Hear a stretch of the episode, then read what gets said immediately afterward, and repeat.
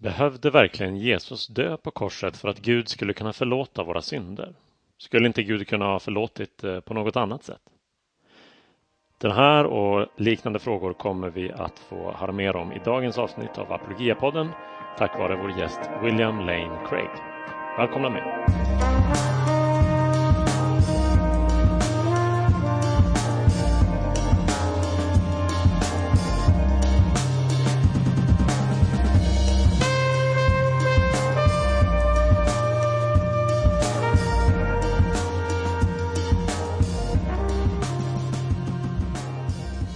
Välkomna tillbaka till Apologiapodden. Det här är Martin Helgesson och eh, jag har äran att idag få presentera William Lane Craig som gäst på Apologiapodden via en inspelning ifrån Apologia Live den 24 mars.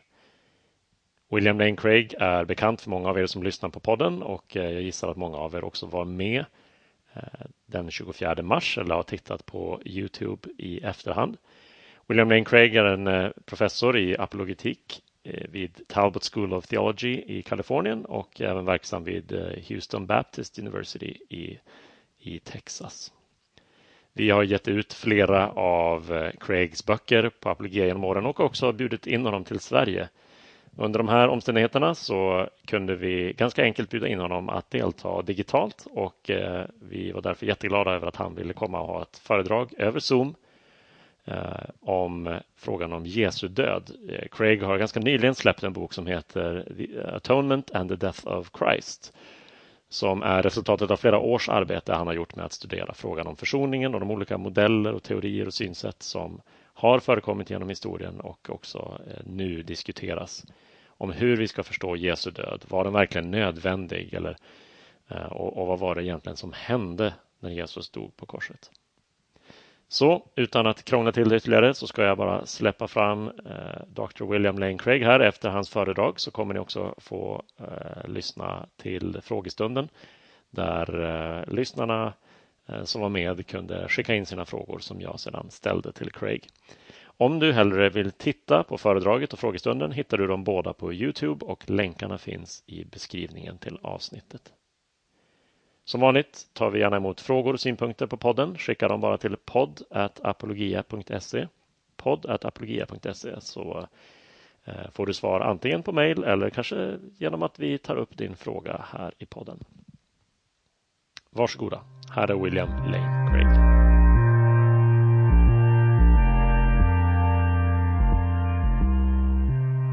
I'm grateful for the invitation to speak with you today about the question Why did Christ have to die? Central to the gospel is the proclamation that in Paul's words, Christ died for our sins. 1 Corinthians 15:3. But many today have wondered, why did Christ have to die? Couldn't God have just forgiven people's sins and invited them to receive his forgiveness? Isn't a person more magnanimous if he freely forgives without demanding payment in return? Shouldn't an all loving God be like that? Why this needless, torturous, bloody death on Christ's part?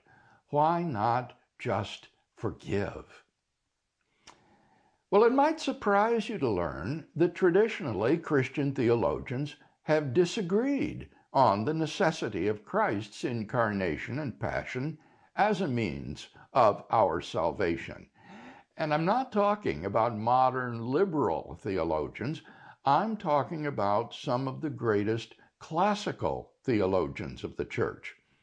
For example, the church fathers were divided on this question. Church fathers such as Origen, Gregory of Nyssa, and Cyril of Alexandria, and others held that Christ's incarnation and death were the necessary means of God's atoning for our sins and achieving our redemption. By contrast, St. Augustine said flatly, They are fools who say that the wisdom of God could not otherwise free men than by taking human nature and being born of a woman and suffering all that he did at the hands of sinners. An omnipotent God could have freed man from Satan's power by a snap of his fingers. Augustine never seemed to consider whether Christ's death might have been required in order to satisfy the demands of God's inherent justice. Medieval theologians similarly disagreed on the necessity of Christ's incarnation and atoning death. On the one hand, St. Anselm of Canterbury argued that the salvation of mankind is about much more than just defeating Satan. It is about making satisfaction to divine justice for man's sins, and that necessitated the incarnation and passion of Christ. St. Anselm asks whether it would be proper for God to put away sins by compassion alone without any payment of the honor taken from him. Anselm responds negatively. Truly, such compassion on the part of God is wholly contrary to divine justice, which allows nothing but punishment as the recompense for sin. Accordingly, God, out of his great love, sent Christ to give his life as a necessary payment to satisfy the demands of God's justice. By contrast, Thomas Aquinas reverted to the view of church fathers like Augustine that God's sending Christ to die for our sins was not necessary for our salvation, but rather was God's contingent choice of the most appropriate means of achieving our salvation. God could have simply waived justice's demands and had good reasons not to. Similarly, among Protestant theologians of the Reformation era, although Luther and Calvin held that Christ's incarnation and death were necessary preconditions of our salvation, the Dutch theologian Hugo Grotius, like Aquinas, argued that God's choice of Christ's incarnation and passion as the means of our redemption was a contingent, though well motivated, choice on God's part. Accordingly, we need to distinguish between necessitarian and non necessitarian views of Christ's atoning death. Necessitarians hold that Christ's atoning death was a necessary condition of God's forgiving our sins. Without Christ's incarnation and death, God's forgiveness of sins would not have been possible. By contrast, non necessitarians hold that Christ's death was not a necessary condition of God's forgiveness. God could have chosen simply to forgive our sins without Christ's incarnation and death. But non necessitarians like Aquinas and Grotius emphasize that God had good reasons for his contingent choice of Christ's atoning death as the means of our redemption.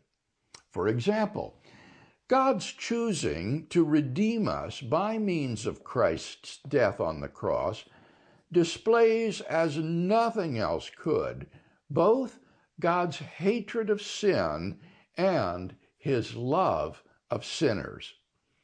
On the one hand, Christ's paying the terrible penalty for sin that we deserved shows vividly God's wrath upon sin and so alerts sinners to the danger of their remaining in a state of alienation from God.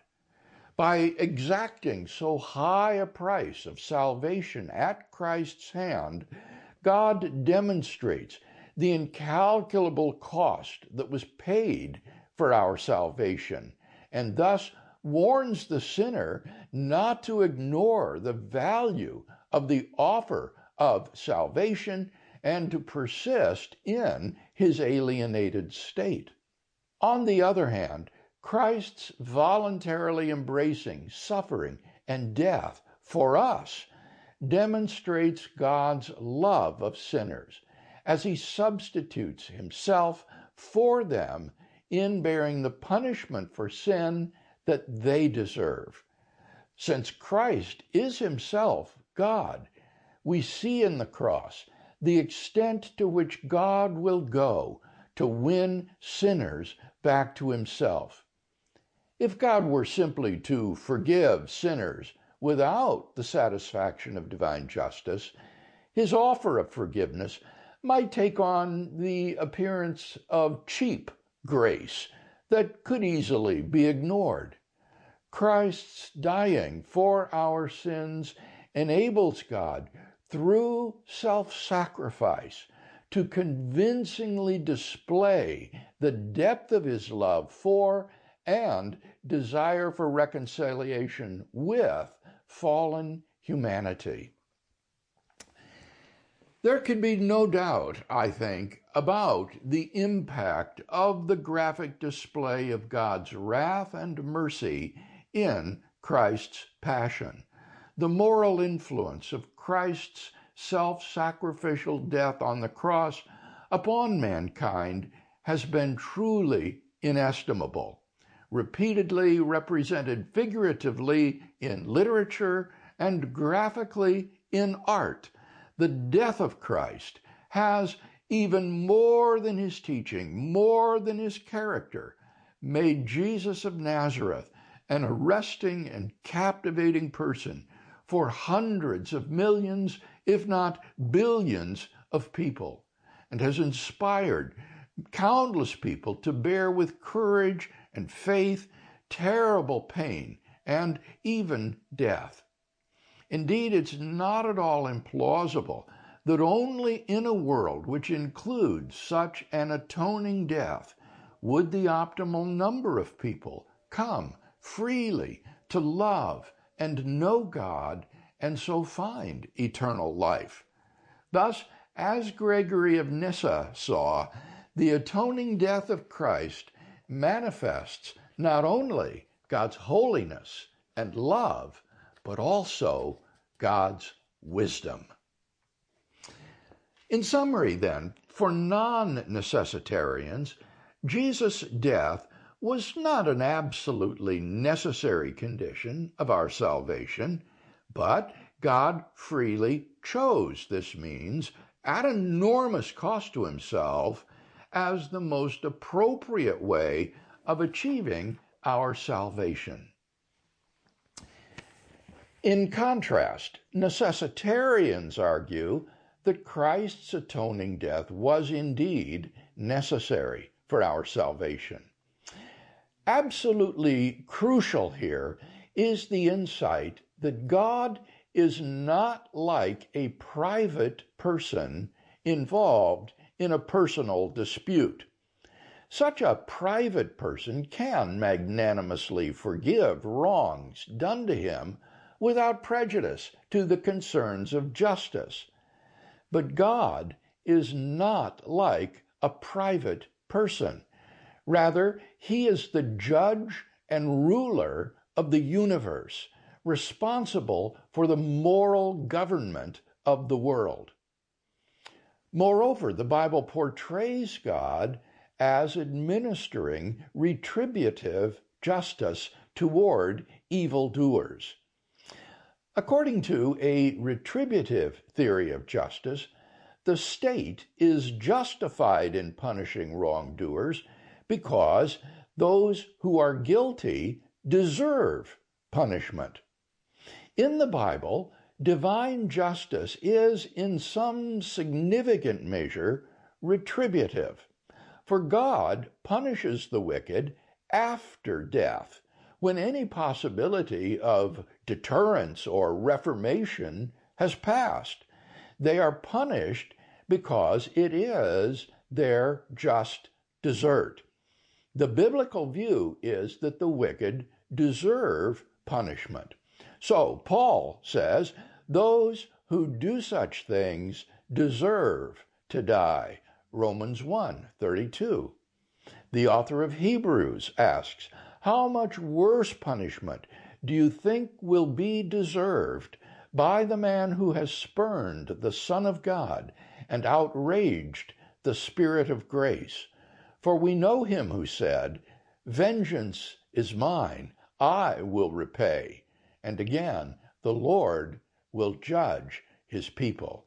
Hebrews 10 29 and 30. Indeed, it's plausible, I think, that retributive justice belongs essentially to God. It's hard to think of a divine attribute that is more central and prominent in the biblical picture of God than his holiness or justice. Abraham asked, Shall not the judge of all the earth do right? Genesis 18 25. And Paul demands, Is there injustice on God's part? By no means. Romans 9 14. It would have been inconceivable to the biblical authors that God might act unjustly. But then God faces what legal theorists call the dilemma of the merciful judge. Although a judge has a certain latitude when it comes to sentencing a convicted criminal, the judge is not free simply to ignore the demands of justice and let the wrongdoer go scot free. For the judge does not act as a private person. If a judge does not give an offender the penalty he deserves, then the judge acts unjustly. Thus, a judge, in his official capacity, cannot exercise real mercy. His choice is between being just or being unjust. God, in his capacity as judge, acts in conformity with the strict demands of justice, so that we sinners find ourselves rightly condemned before his bar. The official remission of punishment can be justified only through a pardon by the executive power in a state. For example, in certain countries, the president or the king has the power to pardon criminals convicted by the court. Since God is both ruler and judge, he is, as ruler, in the rather odd position of being able to undo his own verdict as judge. Not that he reverses the judge's determination of guilt, for as judge, God is infallible in his determination of justice. God, as ruler, does not contradict what he as judge has determined. The guilty verdict stands. But as ruler, God can pardon us, so that whereas we were once guilty, we are now declared innocent before him. But now, God as ruler faces a similar dilemma to the dilemma of the merciful judge what we might call the dilemma of the merciful executive. If the executive power of a state gives a criminal a pardon in order to rectify some miscarriage of justice, then the pardon is not an act of grace given out of mercy, but is an expression of justice.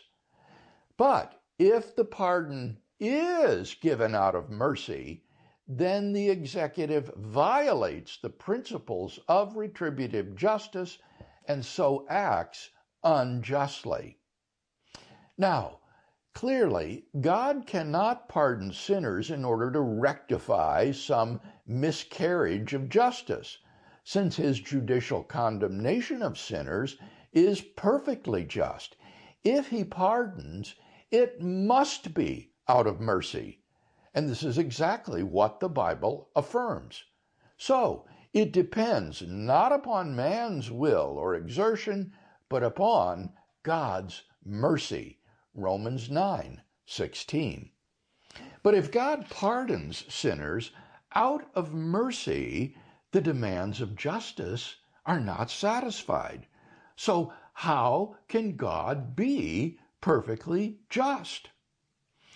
Legal theorists who have written on the problem of executive pardons answer that the interests of justice can be overridden by other, more weightier moral considerations. This happens all the time in our justice system. A familiar example is when the state waives the demands of justice by offering a criminal a plea bargain in order to convict other criminals of even worse crimes. These theorists therefore challenge the assumption that, in the words of one legal scholar, the legitimate exercise of mercy must always be consistent with the demands of justice. Another legal scholar opines the fact that mercy counsels unjust acts on occasion does not imply that it is a vice. It only reflects the unfortunate fact that mercy and justice can conflict. But that is precisely the problem for the Christian theist. God's justice and mercy are both essential to him, and so neither can be compromised. So, how is this conflict to be resolved. We seem to have backed into an argument for the conviction of St. Anselm and the Reformers that the satisfaction of divine justice is a necessary condition of salvation. Our inquiry suggests the following argument in support of the necessitarian perspective. 1 necessarily retributive justice is essential to God. Two, necessarily, if retributive justice is essential to God, then God justly punishes every sin. Three, necessarily, if God justly punishes every sin, then divine justice is satisfied. Four, Therefore, necessarily divine justice is satisfied. 5.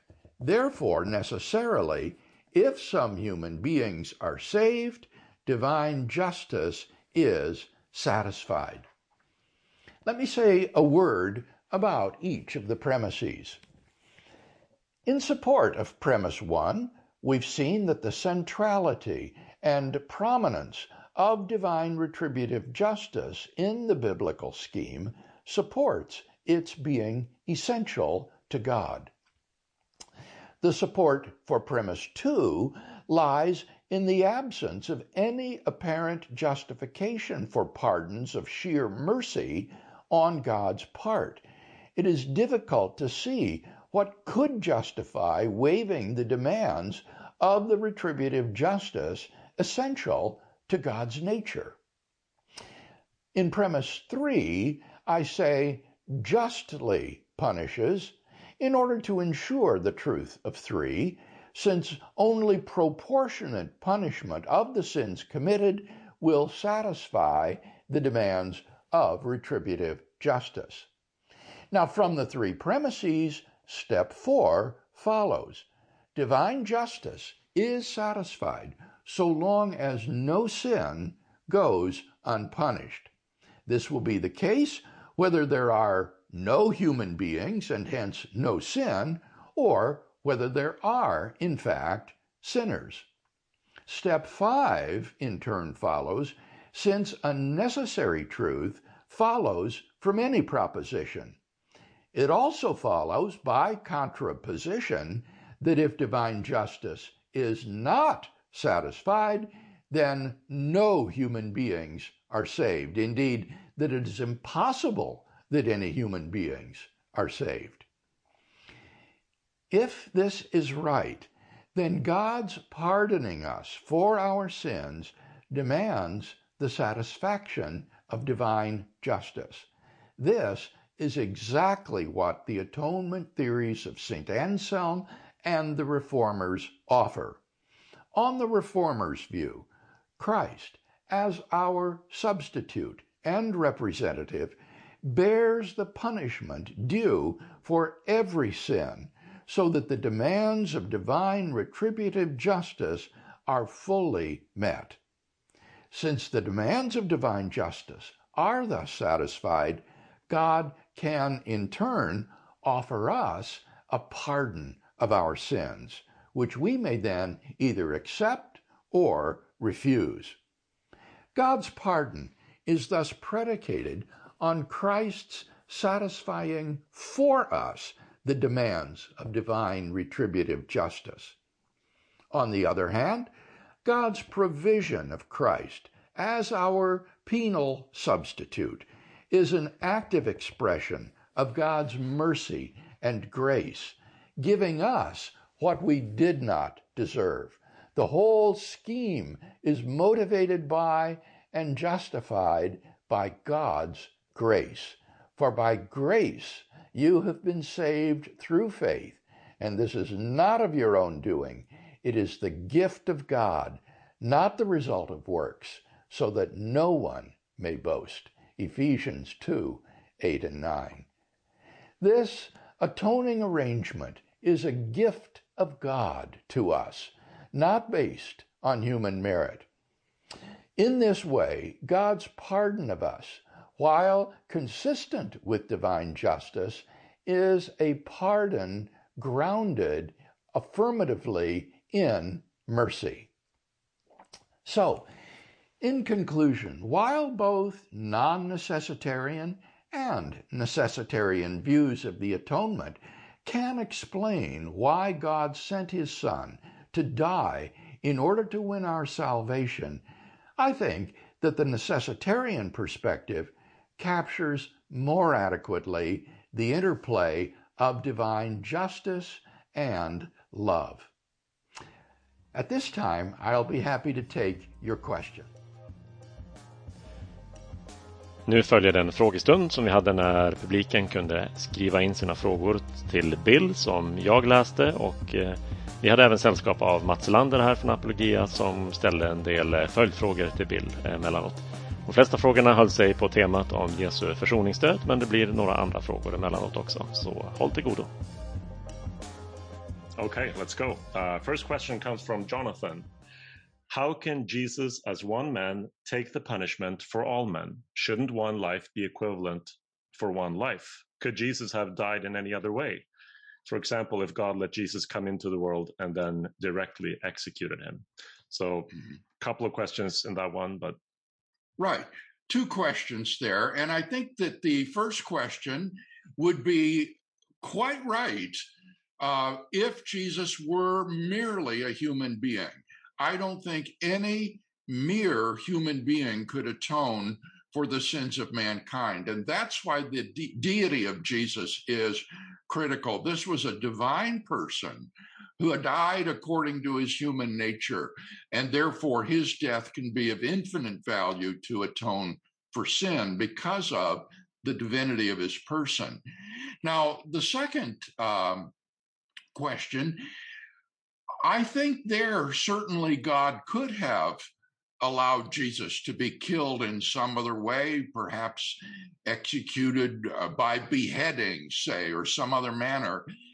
But here I would agree with people like Thomas Aquinas and Hugo Grotius that God's choice of the passion and crucifixion of Christ was well motivated because of the moral influence that that death would have upon mankind in drawing people to faith in Christ. I think that the passion of Christ has had just an incredible influence upon mankind, and that therefore the contingent choice of this manner of death was very wise on God's part. Thank you. Excellent. Uh, okay, second question comes from Ernst. Why aren't fallen angels also reconciled at the cross? Yeah. Well, because Jesus did not die for the sins of fallen angels. Now, the question might be then asked well, why not? Why not die to redeem them? And here we're just speculating, but I think a possible answer could be that they, having fallen away from God, are so incorrigible that nothing would suffice to bring them back to free uh, repentance and faith in God, that they are irredeemably evil, uh, and that therefore there was no point in having Christ die for the fallen angels. Thank you. Uh, next question comes from uh, Dr. Ray Baker, our colleague at Apologia. He says, If Christ took the punishment for the world's sin, why do sinners have to be punished in hell? Seems like the only alternatives are limited atonement or denying the retributive nature of hell. Oh, I think that there's another alternative, and that would be that God respects free will and that he therefore offers us a divine pardon for sin on the basis of Christ's atoning death, but that we are at liberty either to accept or to refuse that pardon. And if we refuse his pardon, then we fall back on his justice. And here I would appeal to the analogy of the way pardons function in our Western systems of justice. If a condemned criminal receives a, or offered a pardon and he refuses the pardon, um, it cannot be forced upon him, and he will then have to pay the just desert for his crime. And there have been cases in the law where condemned criminals have preferred to pay the penalty for their crimes rather than to accept a pardon from the executive power of the state. So I differ with our Calvinist brethren in thinking that the atonement of Christ is efficacious independent of our free will. I think that it potentially wins the salvation of all mankind, but that potential needs to be actualized by a free affirmative response to God's offer of a pardon. Can I just have a follow up on that? Um, what, what, about uh, what, what about those who then end up in hell? Wouldn't you say that hell, in a certain way, becomes like a double punishment uh, because Christ has been punished for those sins somehow, in a sense, already? Yeah. But there will, or wouldn't there be some kind of double punishment here, or well, I do. There, there would be perhaps a sort of double punishment in that sense, in that Christ's suffering was adequate to atone for their sins. I think that what Jesus suffered is of infinite value, and so no matter how many people are born in the future in sin, it, it's enough to cover for them. But if a person refuses the pardon, then God has to give him what he deserves um, because that's what justice is. Hmm. Yeah. Thank you. Hey.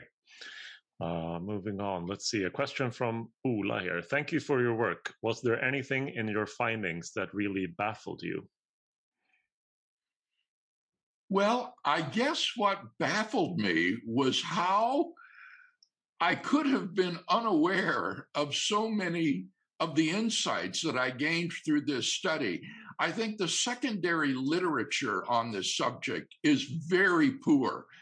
Uh, and so, in each of the three areas I dealt with biblical theology, uh, historical theology, and philosophy there were new insights for me. In the biblical area, I was not aware of the radical difference between the two meanings of the word atonement, one being reconciliation and the other one being uh, cleansing or expiation of sin. And this was so important because it turns out that most contemporary theories of the atonement are not, in fact, theories of the atonement in the biblical sense of the word of, of expiation. Uh, they're really theories about reconciliation, and I think are therefore quite inadequate biblically. Historically, I was shocked to discover how seriously the church fathers have been misrepresented in the secondary literature as being all enamored with the ransom theory of the atonement and the Christus Victor model, that uh, people like St. Anselm had been caricatured as treating God as though he were a feudal uh, monarch who was not magnanimous enough to forgive. And then penal substitutionary theories as well that failed to understand the deep analogies to penal substitution in our contemporary Western systems of justice. So, in every area I touched on, uh, I was just baffled and surprised by these insights that I gained that I had not previously been aware of. Great. Thank you, Bill.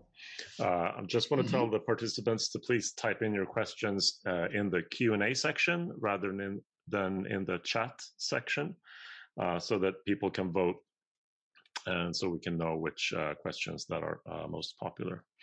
Okay, this uh, here's a two-parted question from Gabriel. If the punishment for sin is in proportion to the sin, can hell really be eternal? And if the punishment for sin is eternal separation from God, in other ah. words, hell, how come Jesus did not have to be separated from God eternally? Okay, let's take the second part first. Uh, again, I would say that you can make up for a lack of duration by increasing intensity. Someone who suffers from a hangnail a painful hangnail for eternity will suffer infinite pain, but it will be prolonged. That could be all shrunk into the course of an hour or two, in which case the intensity would be equal, but the duration would be less. And I think that Jesus suffered in intensity what the damned in hell suffer over eternity. In fact, because the future is merely potentially infinite, not actually infinite. The damned in hell never actually suffer infinite punishment or infinite pain. At every point, it is still finite. And I think Jesus bore all of that in the intensity of his separation from God the Father. And I would say that the separate the separation or rupture of fellowship with God is the punishment for sin. That is the just desert that we have is to be separated from God, not to be related to Him. And um, there are two ways in which one could think about the eternality of hell. One would be that God would let people out if they would repent and believe, but they refuse to. They're like those fallen angels. They're incorrigible. And so, as uh, Jean Paul Sartre said, the door to hell is locked from the inside. That would be one way of explaining it. The other way would be this insofar as the damned in hell continue to hate God and rebel against him, they continue to sin. And therefore, their punishment continues to increase uh, the longer they endure. So, in that sense, every sin would receive only a finite amount of punishment. But because sin goes on forever, the punishment would go on forever as well. Hell would be literally self perpetuating. So, those would be two perspectives. Um, a third perspective would be simply to say that the sin of rejecting God is a sin of infinite gravity and proportion. Um, it is the greatest sin and therefore does deserve an infinite punishment. Great, thank you. Um, question from Pad here. Presently, we have a challenge in Sweden, as in other uh, countries, that not only liberal Christians, but also members in evangelical churches say that we should no longer speak criti- critically about sin, especially the one most embraced in Western culture, but instead affirm uh, and talk about God's love. How would you respond to such a claim? Well, I would ignore it. Uh, I think that we, as faithful Christians and disciples of Jesus, have to be faithful in proclaiming the full gospel. Now, I don't think that means we have to be in your face or rude or use Christian vocabulary. Very often, for example, instead of the old fashioned word sin, I'll talk about moral wrongdoing. All of us have experienced moral failures in our life where we have not lived up to our moral obligations. And anyone who's honest will recognize that. And therefore, the question of how one can be cleansed of one's moral failures, uh, how can one find forgiveness and pardon for one's moral wrongdoing is a very relevant question. Excellent. Thank you. Wow, we're uh, we're going at a pretty good pace here, Bill. That's uh, that's great. We're covering good. a lot of ground. Um, the yes. next question is not uh, about teaching on sin, but on teaching uh, about the atonement itself. So, when teaching yeah. and preaching penal substitution, how do we avoid popular misunderstandings such as cosmic child abuse or yeah. God sacrifices himself to himself to save mankind from himself? Um, so oh, two caricatures. Well, yeah, right. I think that what we have to do is to try to explain it as best we can um, and portray the incarnation and passion of Christ as an act of voluntary divine self substitution and self sacrifice.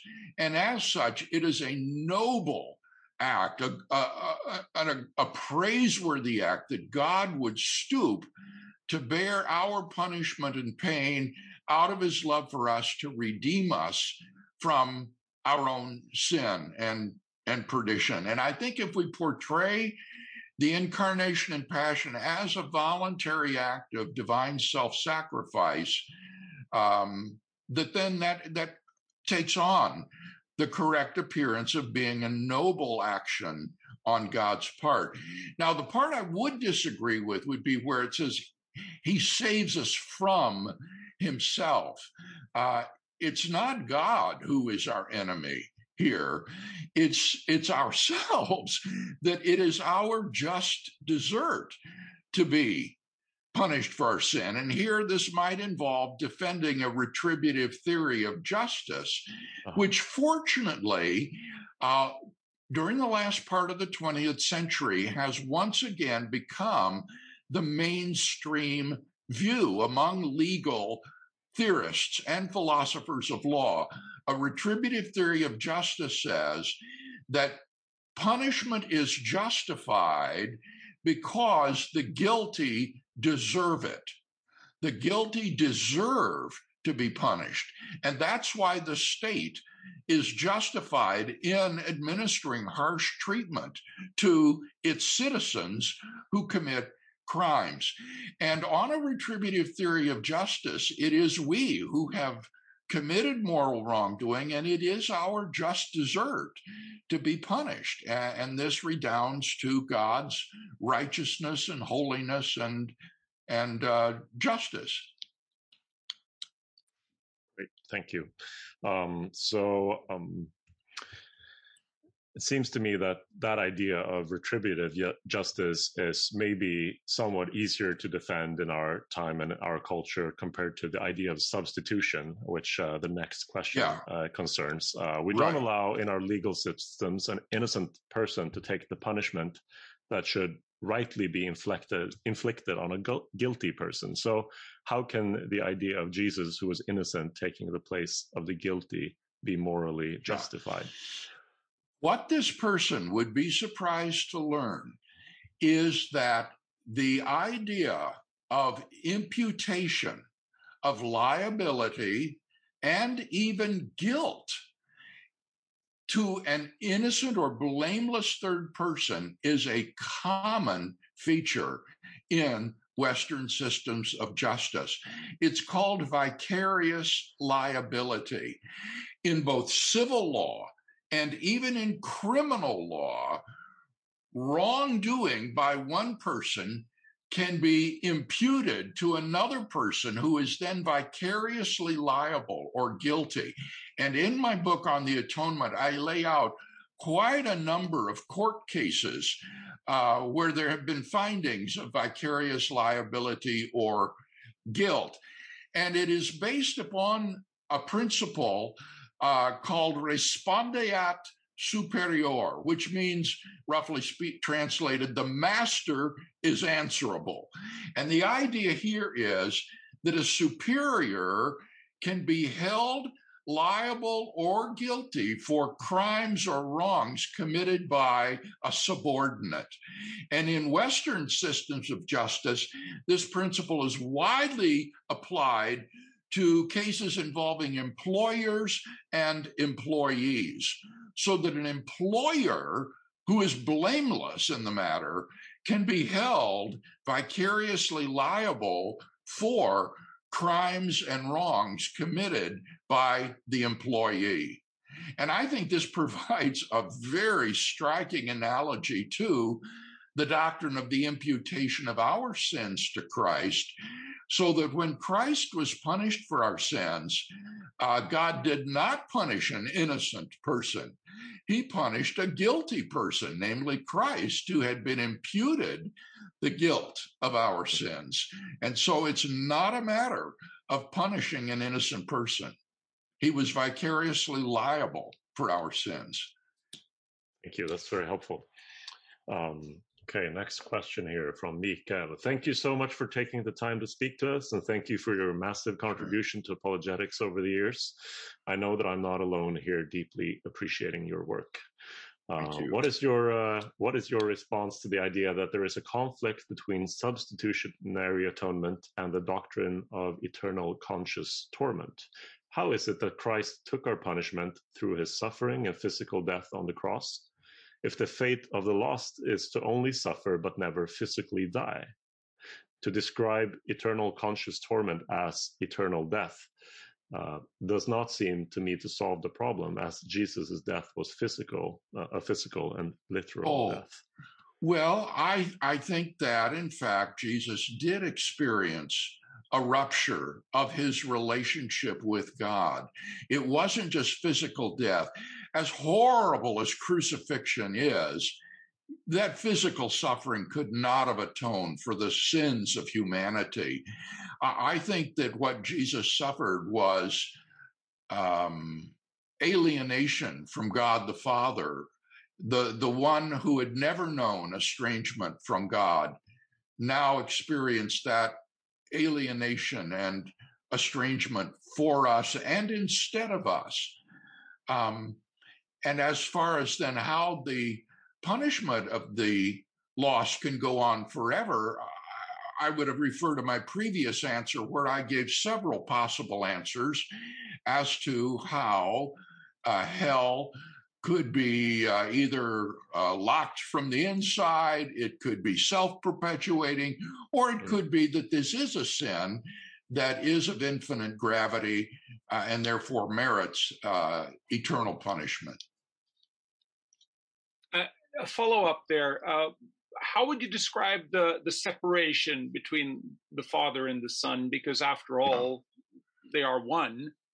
So, how to make sense yeah well, they're one. They're one person. Uh, pardon me. They're one substance, Mats.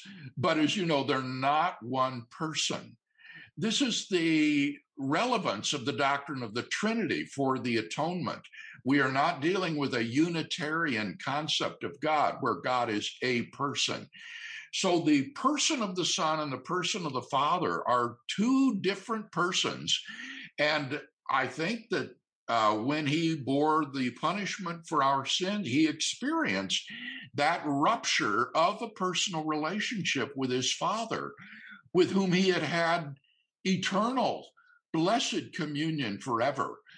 And so, as uh, Francis Turretin, the Swiss theologian, says, uh, Christ being forsaken by God the Father involved the loss of full communion and fellowship with the Father, a loss of full felicity and divine blessedness, uh, and alienation.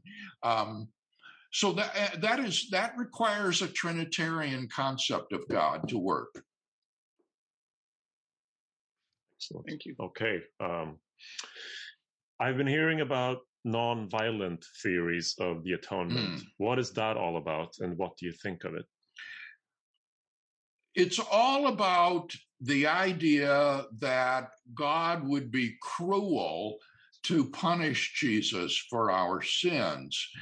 And I don't think highly of this at all. Uh, the theologian Oliver Crisp has said, given the crucifixion of Jesus, how could there be any theory of the atonement that doesn't involve violence?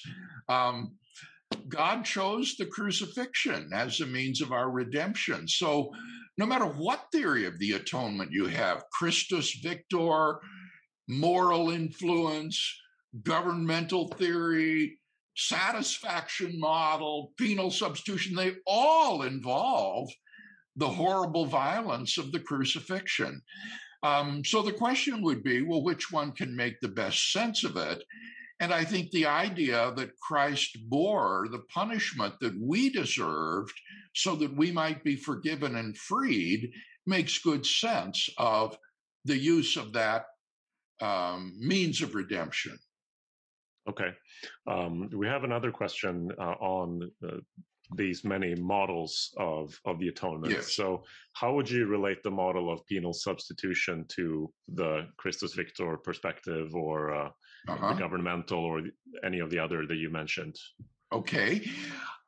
I think that it is by penal substitution that God frees us from the bonds of hell and death and Satan. It is by Christ's paying the punishment for sin that we deserve that we can then be pardoned and redeemed and thereby delivered, which is the point of Christus Victor, is deliverance from Satan, death, and hell. Um, and here again, I want to recur to the idea of a pardon. How can a condemned criminal be justly freed from prison? Well, the, the only way is by receiving a pardon. If he is pardoned by the state, then he can be released from prison and, and go free. And so, what Christ's penal substitution secures for us is a divine pardon that redeems us. I think that penal substitution also lies at the heart of the moral influence theory, which is that Christ's passion kindles within us a love of God and the love of Christ when we see the extent and the depths of his suffering and the, the love that he exemplified for us. And it seems to me that their penal substitution is right at the heart of that moral influence. It's been rightly said that if someone were to drown while trying to save me from drowning, I would say, greater love has no man than this, that he would give up his life for me. But if someone were to just throw himself into the water, even though no one was drowning, and say, Look how much I love you, and drown, it would be unintelligible. It would just be bizarre. So it is penal substitution that makes the moral influence theory make sense. So my atonement theory is multifaceted. I want to have mm. an atonement theory that is like a beautiful jewel that has all of these different facets Christus Victor, governmental model, moral influence, penal substitution, and together they build a multifaceted atonement theory. Thank you. That's that's very helpful. Uh, okay, uh, do we have do we have time for uh, for one or two more? Sure. Okay, great.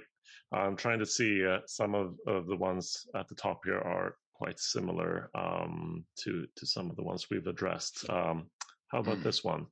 Uh, there's been a lot of comparisons to our human justice system. What's the warrant for assuming that God's justice works the same, in the same way as our Western justice systems? How do we know which uh, analogies hold and which don't? From the Bible. I would never build an atonement theory based on Western systems of justice. There are disanalogies, obviously. Rather, you begin with the Bible. And I think that the biblical concept of God's justice is largely retributive because God administers justice at the end of the world. His judgment and punishment at that point is too late to serve purposes of deterrence or moral reformation. I think it's retributive. And so it is the objectors to traditional atonement theories who say we have no experience of the punishment of a third person for the sins of another, or we have no experience of a blameless third person being held liable for the wrongs of somebody else. And that's where you see we can appeal to our American or, or Western system of justice say, oh, no, no, there are many analogies like this that are recognized by philosophers of law and legal theorists. So you cannot use that as an objection to the biblical view um, because the very intuitions that you're appealing to um, don't support it in in uh, the theories of justice that we're familiar with. So it's just a way of defeating objections, is all. Okay, excellent. Okay, uh, final question. Uh, I think uh, I think this one is quite close to your heart and uh, and to mine as well as a former uh, philosophy student uh, in Sweden. Um, this person says in Sweden there is not a single theist at the philosophical faculties in the universities, and they do not teach theism at all. All philosophical faculties teach atheism completely unchallenged, to be blunt. What can Christians do to change that? I'm sorry to hear that that's still the situation. I, I, know that was the situation many years ago when I visited Sweden, and I'm sorry to hear mm. it's unchanged. It seems to me that Swedish students, if they can, would be well advised to study abroad. Uh, and I mean this seriously. This is what I did. I went to England to do my doctorate in philosophy. And I would encourage Swedish students to apply to universities in Great Britain, like the University of Birmingham, where you can freely pursue Christian philosophy or, or, theistic philosophy and get your training there, and then go back to Sweden and try to make a difference. So I would encourage people to broaden their horizons, to think widely uh, about study abroad. I would also encourage uh, students to avail themselves of the many resources in English uh, in Christian philosophy. Over the last generation, there has been a real renaissance of Christian philosophy in the Anglo American realm. And we can really profit from that um, if we read and understand English well. Uh, and then, of course, uh, in terms of having an influence, it's just going to be a very, very slow process of trying to teach at Christian institutions um, like Apologia, where you give this training outside the university and hope that eventually, someday, somebody will secure a professorship at a secular state university. There will probably be what I call intellectual martyrs along the way, people who are denied professorships or denied tenure but if we keep at it and are persistent, eventually uh, we'll break through. And one opportunity is to actually study at your school, Dr. Craig. Um, As you did, how, yes, which was an excellent. I mean, I, I, was as close to heaven as I've ever been. um, oh. this far in life. It was extremely good uh, getting Christian philosophy or philo- philosophy from a Christian perspective on on all major um, areas of philosophy. So I would really recommend that if there's a possibility for for someone of you who are, are listening. Um, check up Talbot School of Theology, Biola University. That's that's the best I can recommend. Good. Excellent. Well, Bill, we will let you go. Thank you so much for taking the time to to send us your lecture as well as uh, respond to questions here from from the audience. Uh, we hope uh, next time we welcome you to Sweden, it will be uh, in person and not uh, digitally only. Uh, but thank you so well, much. Well, that would be a delight. My yes, pleasure. I've really enjoyed our time together today. yes. Thank you. So Thank you very much. Thank you. Take care. Bye. Bye. Tack för att du har lyssnat på Apologia-podden. Var med oss nästa gång vi har Apologia Live den 29 april med Stefan Gustafsson och Ray Baker som tillsammans pratar om ämnet att förstå en polariserad tid. En analys av kritisk teori. Kolla in apologia.se för mer information om hur du anmäler dig och deltar där. Och eh, vi hörs nästa gång på Apologia-podden. Hej då!